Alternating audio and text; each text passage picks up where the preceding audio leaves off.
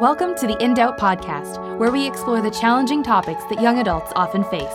Each week, we talk with guests who help answer questions of faith, life, and culture, connecting them to our daily experiences and God's Word. For more info on In Doubt, visit indoubt.ca or indoubt.com.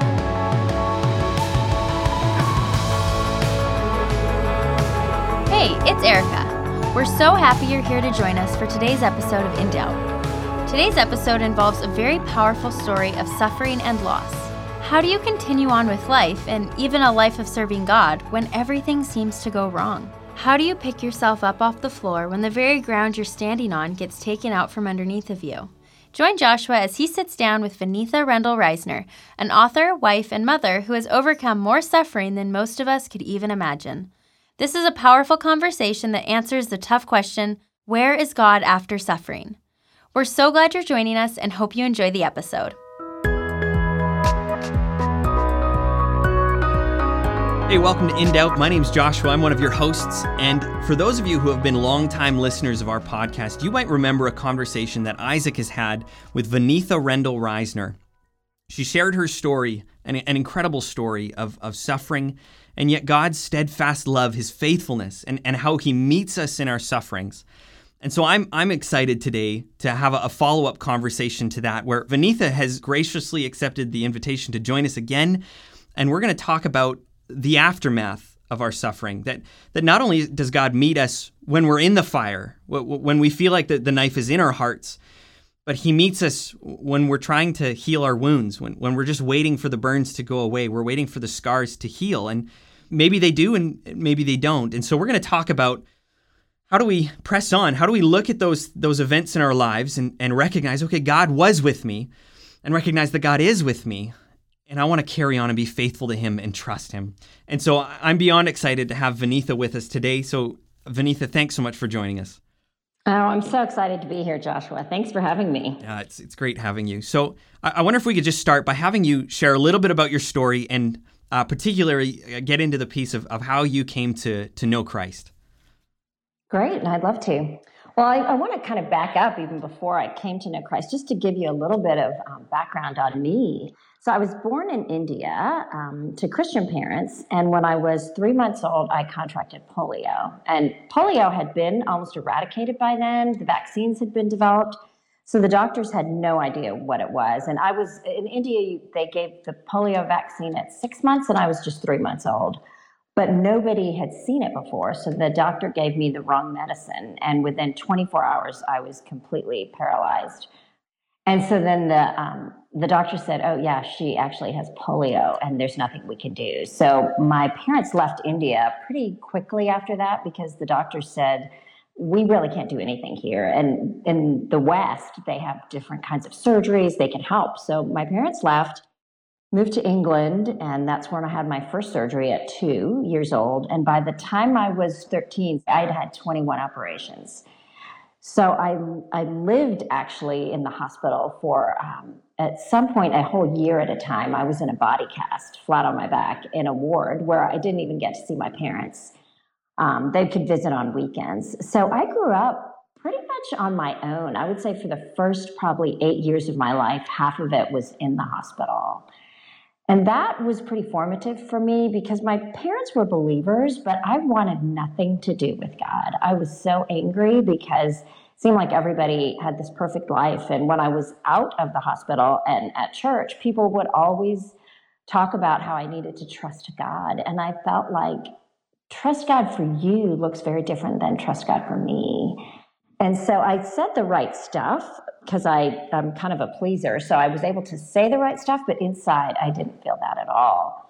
And it wasn't until I got to high school and um, basically one night just said, God, if you're real, show me. And he did. I, I got up the next morning, opened the Bible, and I had been asking the question of God, like, why did this happen? You know, if you're so good, why would you do this? And that morning, when I opened the Bible, I flipped open to John 9. And um, it's when Jesus is talking to his disciples, and they ask him, Who sinned? They walk by a blind man, and they say, Who sinned, this man or his parents, that he was born blind? And Jesus says, It wasn't that this man sinned or his parents, but that the work of God would be displayed in his life. And I remember that moment was incredible. I still remember I was just sitting in my bed thinking, God is talking to me. I, I don't even know who this is, but I had the sense that this is this is God. And He's telling me that my life has purpose.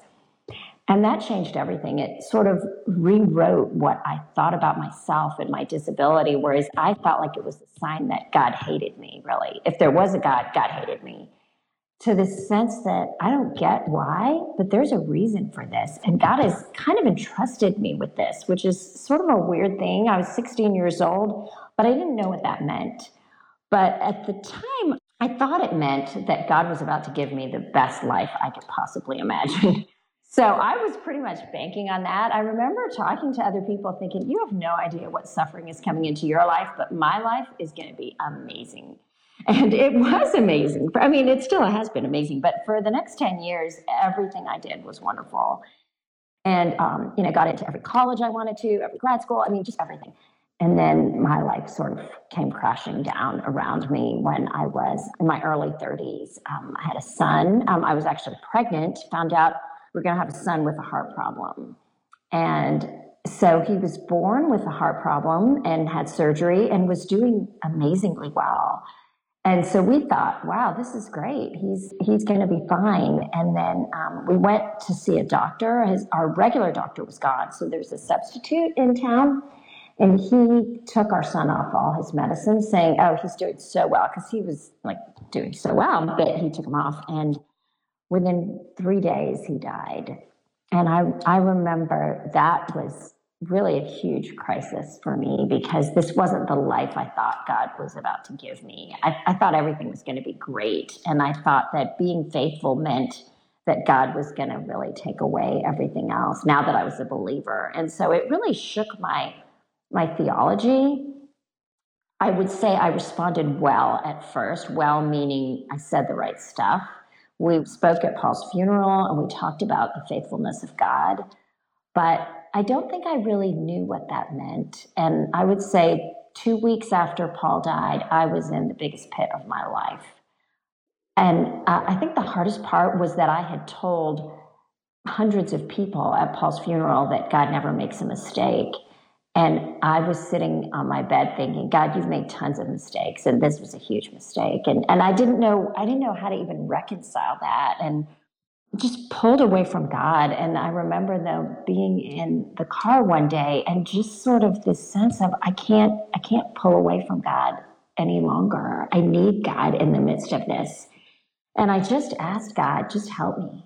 And I put in a, a, a worship tape, and all of a sudden, the presence of God filled my car in a way that I, I can't describe. And turned off the tape even and just was like, God, show me who you are. And this sense of joy flooded me that I would say to this day, that is probably the most joyful I have ever felt in my life. And it was just realizing Jesus is here. Jesus is meeting me. I'm going to see Paul again, and I'm never going to lose this God, this sense of God. And so that was probably a, a, really big turning point in my life. And soon after that, um, I heard John Piper, a John Piper tape, and he just talked about how God really is in our suffering and he measures it out to the very ounce. And that was radical thinking for me because I felt like God had allowed my suffering and had sort of a, a purpose, a vague sort of purpose. But in a lot of ways, I felt like Satan was sort of in charge and God was the cleanup crew. You know, like Satan does this stuff and God's like, okay, I'm going to figure this out for you. And then this idea that, you know, Satan's not in charge. God is in charge. And Satan really does not have the last word in anything. And that was, that really changed my view of suffering going forward, I would say, is trying to find what is God trying to show me through this? And sometimes we don't know that. But how could God be using this? And, and that really shaped how I faced the rest of my suffering. Although I was assuming that I would not have much more because I was still like, okay, God, now I've got the two things, like I'm really done. But then um, through a series of things, I, I, developed some pain in my arm that would not go away. The doctors couldn't figure out what it was. So finally went to a clinic where they diagnosed me with post polio syndrome, which is basically a disease which 70% of the people who have polio get. And your muscles basically start to go backwards, and they go backwards to the point that they will eventually be, or could eventually be, the way you were when you first got polio. And for some people, that's, you know, their arm wasn't working. But for me, I was a quadriplegic. So they basically said, you've got to stop doing everything you're doing because part of the, I think the hardest part of this disease is that you're wearing out your muscles. So the more you do, the weaker you get. So you're sort of in charge of, of a piece of how fast you go downhill. So don't don't wear out your muscles. Don't do too much. You know, just kind of sit in your house and eat bonbons, and you're going to be good. And um, I mean, I was okay with part of that, but it was. Um, I, I gave up certain things like vacuuming in a in an instant, but there, there were some other things that were really hard for me to give up. And God was I felt God's presence through that, but it was it was a really hard loss because I had spent most of my life trying to accomplish and to realize that I'd have to give up so many things that I had done. Um, and that that was hard. But then um, just kind of adjusted to that, and then six years later, um, my husband uh, came home and told me he was leaving me for someone else, and that was really, I would say, the lowest point in my life. I had two adolescent daughters. They were aged 10 and 13. I was homeschooling them, and our life just fell apart. I mean, they were angry. I was angry. Um, Dave had left. He'd moved to another state, and I was a single parent with a body that was deteriorating. And I had no idea what suffering was, I feel like, in some ways, until then, because I felt like I had no hope. And you know, even when Paul died, I felt like I had Dave with me and through the the post polio, but I just felt alone. And yet, I would say that experience changed my faith in that I found that God will walk with you. When you have nobody else and it feels like you are alone in your house, God's there. And I experienced that in such an incredible way that it wasn't this one moment, it was years of just God walking, getting up with me, walking through the day with me, going to bed with me. It became this continuous fellowship that I don't think I had experienced before. It was more like I'd have a good quiet time and be like, wow, that was amazing. But after this, I felt like every day, because I needed God, He showed up. Wow, that's very cool. So uh, it, it, that that is a an incredible story of just event after event. I, I, can't imagine how, how beat up you would feel after just one of those things, let alone all four uh, or more, I'm sure. But I just I just love the way you describe that last piece. And, and maybe we could drill into that. Maybe that's kind of the heart of our question today. How is it that you felt and experienced God's presence in those times? Yeah, um, it was really reading the Bible. I mean, I think before that, I had read the Bible as sort of like medicine. You know, you got to take this, and maybe a spoonful of sugar will come with it. And and some days it's going to be amazing, and you're going to just feel like you've learned something and met God. And other days it's going to feel like cardboard. And a lot of other days, after the day it feels like cardboard, you feel like, why do I even want to get up and do this again. And then you can go days and maybe weeks because it, it feels like, well, I have a faith. God cares. You know, I can meet God on the run. And then soon or later, after a while, God is just this idea of faith, but He's not somebody you talk to all day. And I found, though, that in the midst of that crisis, I had to hear from God because there was nobody else to give me advice. There was nobody else to talk to. So crazily enough, I ended up getting up earlier than I used to because I mean, I was I was homeschooling two kids. I was a single parent. I was going to bed late, and I thought this is the time of my life where I have no time. Like part of me wanted to say, I have no time to meet you, God, in the day. So you're going to have to meet me on the run. Mm. But somehow I felt like God said, I, I, I experienced it. I got up early and I found God was right there. And when I opened the Bible, like it became alive to me because I needed it. I was looking for God in it versus looking for information. And I feel like that way of reading the Bible changed me because I think for the longest time I thought reading the Bible was information. And through that, I was like, God, you've got to show me what I need to see. You've got to transform me. You've got to encourage me. You've got to give me wisdom. You've got to do all these things. And you, the only way I know to hear from you is in this Bible. So you've got to speak. And he did. I mean, I wrote pages and pages every day, and God spoke. And I think because I never expected the Bible to do all that for me, it never did. Because I never, ex- I didn't go hungry. I didn't go expecting. I went to check off the box, to be really honest. And it was when I realized this isn't checking off the box. This is what I need that I mean, verses just became alive to me. Things that I had read so many times before and thought that I knew became everything to me. And um, I just understood what this with God life is like. I mean, I, I think the, the this verse from Isaiah 43 Fear not, for I have redeemed you. I have called you by name. You are mine. When you pass through the waters, I will be with you, and through the rivers, they shall not overwhelm you. When you walk through the fire, you shall not be burned, and the flame shall not consume you. Like that verse, I memorized because that was what God did for me. When I walked through the fire, I was not burned. And it was because he was with me. And I, I that's how I got it was every day just getting up, opening the Bible, and reading. When you look back at those events, each so you, the first doctor who who treats you poorly for polio and it, and it forces you to be a quadriplegic, and then the second doctor with your son, and and then you know hearing that your body is going to start deteriorating, and then that your husband chooses to leave you. When you look back at, at each of those things, when you say that you even even as you quoted that verse in, in Isaiah, knowing that that you will not be burned, but then looking back at those things, do you feel like how as God has walked with you, as you've walked with Him, do you look back and say, "Well, yeah, He has healed me, and and what was broken in me has been restored," or or is that still happening? Oh, it's definitely still happening. You know, I think you know, even my first book, um, The Scars That Have Shaped Me, scars are evidence of a healed wound, but there's a wound. And I don't know if the wound is I mean, there's a scar, but I think the the memory of the wound and all that that has happened, it never leaves. Like you look at the scar and you remember.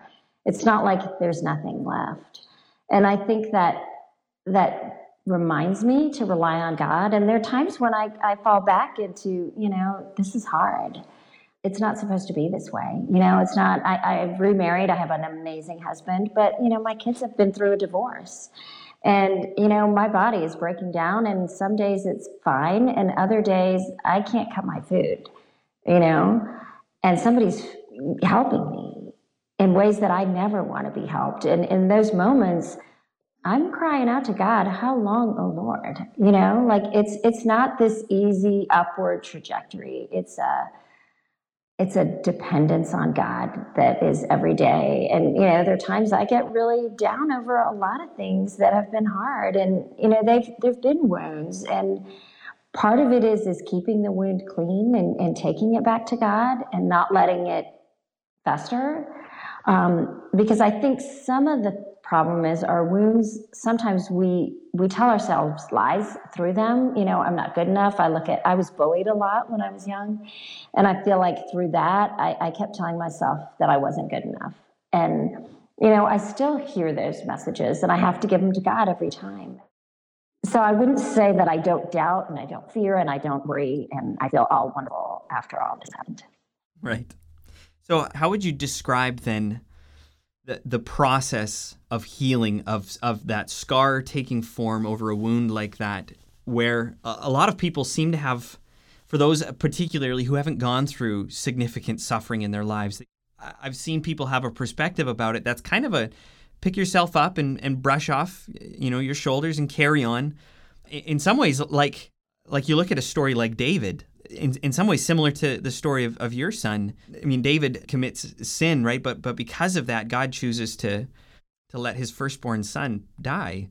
And then while he's afflicted and the, and the boy is, is passing away, David is weeping and he's broken. And then suddenly he, he finds out that the baby is gone and he gets up and he worships and he gets back to normal life. And it's almost as if nothing, there, there's no description of the healing process there. And it's not because it's not there, it's just it isn't given to us in the story. But but I think some people have a picture of suffering that that once you're through it, okay, you're through it. Now, now carry on. But but how would you how would you describe what that's actually like? Uh, for me, it's been very very different from that, and um, it's slow, you know. And there's a quote from some guy named Pierre. It's a French name. I don't know how to pronounce it, but he says, um, "Trust in the slow work of God." And I love that. It's it's slow. Like I'm still healing from stuff, and yet realizing that God is in charge of that. And I think anything that happens overnight and instantly isn't worth happening. You know, it's really God works degree by degree. And I think the real lasting change in my life has taken time. You know, it's taken me a thousand nights of crying to really understand that God is there. And and I, I don't think I would understand that with one time. Like I have that one moment in the car that was this unbelievable moment, but my days are not spent like that. But that moment isn't what has defined my faith as much as walking through when it feels dark and bleak and awful. Um, you know, because I have a lot of people say to me, you know, I have never had that experience of God. I've never felt this incredible sense of God's presence. But that's not what my faith is based on. If I never had that, that would be fine because it really is the slow, everyday wondering, but still trusting. And, and even when we don't trust, God is holding on to us. You know, that's what's amazing is, you know, Psalm 57 talks about, I cry out to God who fulfills his purpose for me. And it's really trusting that God has a purpose and God will fulfill it. And we don't need to tie ourselves in a knot thinking that it's all up to us. Like He knows that we're dust and we're frail. And we're gonna we're gonna mess up and we're gonna not trust. And I mean, I so often say, I believe, help my unbelief. Like my faith is not this rock solid thing. It's just a keep going back. If I've learned anything, it's just keep talking to God you know, in all of those times, I'm just willing to say, God, I don't even know where you are. Talk to me, be with me. But I think the biggest thing is, as believers, sometimes we feel like we need to come to God having it all together. And that's that's not true. We can say, God, I don't even think you're here. Help me. And that's what's modeled through the Psalms. Uh, so so at the at the end of the book of Job, I think you actually might have commented on this in your conversation with Isaac, but at the end of the book of Job, Job has gone through all this incredible suffering, incredible suffering, losing his family and his every material possession that was worth something, and his, so much so his, his wife tells him just curse God and die. Um, why are you still Why are you still worshiping him? And at, at the end, he he wants this stand before God. He wants to have an audience and he wants to talk to him. And and God says, "Well, who are you? Where where were you?" And and then Job responds, "Well, I've spoken of things too wonderful for me." And in the end, God doesn't really give an answer to, to why it happened to Job. Job's kind of left not knowing why. And yet, and yet, you could see on the other end of his response to God at the end of Job that God has shaped in him this sense of God's sovereignty, this sturdiness throughout what, whatever else is going to come in his life. And we don't know what, what carries on afterwards. And so I wonder, I wonder if you could share a little bit from what you see as as you look back at, at all that has happened in your life and now to where God has brought you in his purposes, he's brought you now, what have you seen him shaping you? That in the moments of those sufferings, you thought nothing good would come of it or, or wondered if any good would come of it. And now here you think, wow, uh, God has shaped in me wonderful things. Yeah, yeah. In the moment, I would say for all of those things, I just wondered, like, why are you doing this? And and I remember after my um, after my ex-husband left i screamed out i mean in front of other people like why does god hate me? Like that was really my my narrative for a few times was like god why do you hate me so much that all of these things keep happening? Um, and yet what i would say is god has shown me that he is the greatest treasure whereas i think you know to lose a son to lose you know use of your body to lose a marriage like those are in some ways the precious things of our life. And yet to lose them was a gift because I see that Jesus really is better. And I think if you don't get a chance to lose them, you don't get a chance to actually understand that. That that Jesus can fill you that way. And in the midst of it, it doesn't feel like that. Like for anybody here who's been through any of those things, I get it. it doesn't feel like that. But after walking with God and walking through those things, kind of looking in the rearview mirror, I can say, wow, just if I had to go through that again, I would to know Jesus the way I do. Joni Eareckson Tada says, um, there are more important things in life than walking. And, and she says, I wouldn't trade places with anyone to be this close to Jesus. And, and I would say the same thing. I would not trade places with anybody on this planet to be this close to Jesus. that's, that's great. So, I, I mean, I just hear in your voice and, and in your whole story as you share, there, there's just this as much as you say that from that moment in the car, the joy isn't quite the same. There still is a very real sense of joy in, in your voice as you share the story. How how, how does that happen? How, how does God use these sufferings and, and then so much so that James would tell us to count it all joy when we experience sufferings? Well, how do we actually feel the, the joy that holds us fast that's different than happiness when, when we're struggling after all of these events happen in our lives? Yeah, I would say the joy just comes from just walking with God. I mean, just realizing that we can talk to him. And I mean, there's there's a lot of hard things and a lot of hard things I've said to God and um, a lot of hard things. If you look for hard things, you can just open the Psalms, pick a lot of them, and there's a lot of good stuff that you can say. But I feel like the joy has come from me in being honest with God and being real so that my relationship is not this plastic, this is what I need to say, which I would say it was that way for a long time. Even after I definitely knew Jesus after I came to Christ at 16. I feel like I was a little bit removed from actually giving, I mean, finding joy in God, I would say. It was, I felt like I had to I had to defend God in some way, and so the joy wasn't as genuine. But when I feel like it's not my job to defend God, it's not my job to look like a good Christian, whatever that is supposed to look like. I just need to love God and keep talking to Him. And it's really in that process that we really find joy. Whereas I've never found a lot of joy out of obligation and feeling like I'm doing, I'm having to say the right thing. Hmm. So you keep talking about this understanding the relationship you have with God and, and how the joy you have is drawn from that, enjoying that relationship. How do you do that uh, on a day to day basis? I, I think you're right when, when you mentioned earlier that a, a lot of people don't think of that relationship often. It, it, it's, it's a check of the box when I'm reading my Bible rather than, than being with Him. And, and my prayers are simply they're, they're tokens that I know I need to offer, but but it's not actually a conversation if I'm here and I'm maybe I'm a young Christian, I'm listening and I'm thinking, I, well, I want that. I, I want to think of of Jesus as as somebody I'm in a relationship with, um, and, and, the Father as, as actually my Father. How do I get there? Mm, I would say open your Bible and start with asking God. You know, I mean, there's a couple of prayers I use. One is um, open my eyes that I would see wonderful things in your law. That's from Psalm 119. Sometimes I say, Speak, Lord, for your servant is listening. And sometimes I just say, God, I want to love you and know you more. Help me do that. Show me yourself in these words.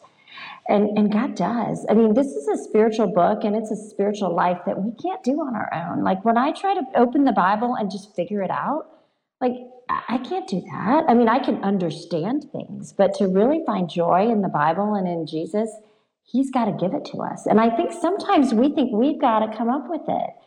I can't come up with anything, but I can say, God, give me joy, give me a depth, give me a passion for you, and just pray it every day. Pray it when you pick up the Bible because God is the one that does all the work. We just need to ask. That's great. So maybe you've already hit on this note, but but I wonder if you could share a little bit of encouragement for those of our listeners who, who maybe have gone through suffering or are in the suffering right now? What encouragement would you offer to them to hold fast to this relationship with Christ and to, to fix their eyes on Him so that when they do pass through that fire, it, it's to the end of becoming more like Him? I would say there's, for me to hold fast, there's like three prepositions that have kind of guided me. And one is God with me, which is like Isaiah 43, that God will never leave you. Like, don't ever think that He's not there. The other one is God for me. That, you know, Romans 8, you know, if God is for us, who can be against us? You know, he who did not spare his own son, but gave him up for us all, how will he not also, along with him, graciously give us all things? So God wants to give us everything. I mean, he's already given us his son. There's nothing he wants to keep from us. That's good. And then the last one is God in us. Like we have the Holy Spirit in us, so we don't have to do this ourselves.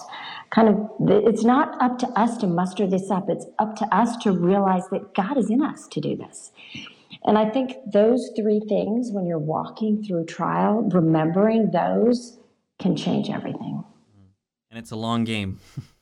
yeah, it's a long game. Trust in the slow work of God in it. So, as a final note, I wonder if you maybe could you share just a little bit of what you have seen in the fruit of God, God's story uh, expressed in your life of how you sharing this with other people. Have you seen fruit of God working in others through this story that He's given to you? I have gotten to some. I mean, I write a blog, and people write to me on the blog, and I've written a book, and I'm writing another one, and I feel like God, um, it, God has been so gracious to just sometimes I'll get an email or something and somebody will say, This has really helped me. And that's really why I do it. It's just feeling like, wow, I don't have all the answers, but Jesus has met me and I would love to be able to help you see that he will meet you too. And so that's that's been the greatest blessing for me is hearing those stories of how God is using what I've been through for other people. And I think that's as all believers, like that's, I feel like suffering, crazily enough, is a gift as well as other gifts. And it's given for the church. And all the gifts for the church are there to build up the body. And I feel like the gift God has given me is suffering. And it's not a gift I asked for, but it's still a gift. I know. There's a lot of other gifts I might have put on my list right. before that one. That's right. But, uh, but it's a gift, and I think God really does use it, like all the other gifts, to build up the body. Well, Vaneetha, thank you so much for sharing that gift with us. Uh, I really appreciate you coming on and, and talking with us today. Yeah, well, it was my pleasure. Thank you so much, Joshua.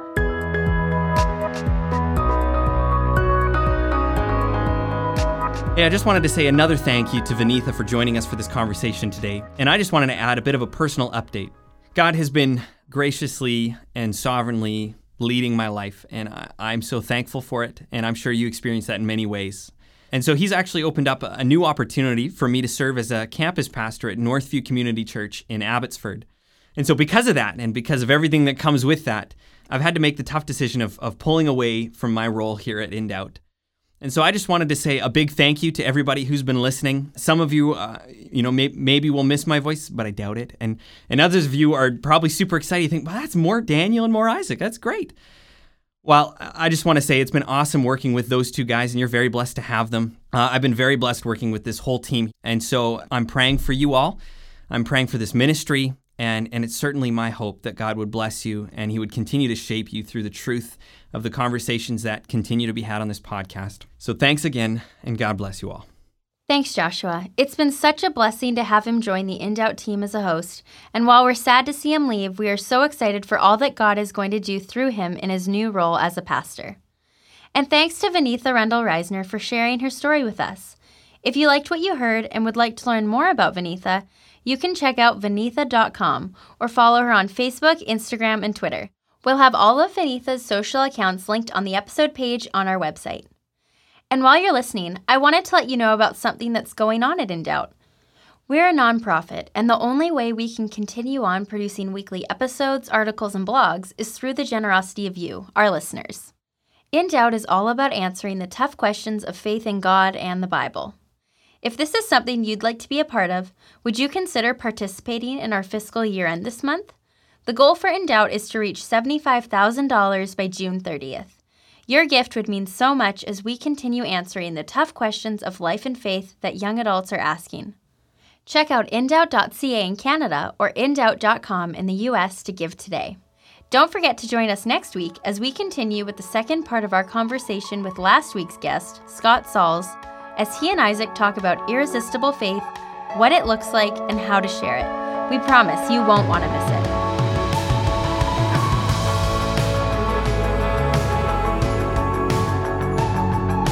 Thanks so much for listening. If you want to hear more, subscribe on iTunes and Spotify or visit us online at indoubt.ca or indoubt.com. We're also on social media, so make sure to follow us on Instagram, Facebook, and Twitter.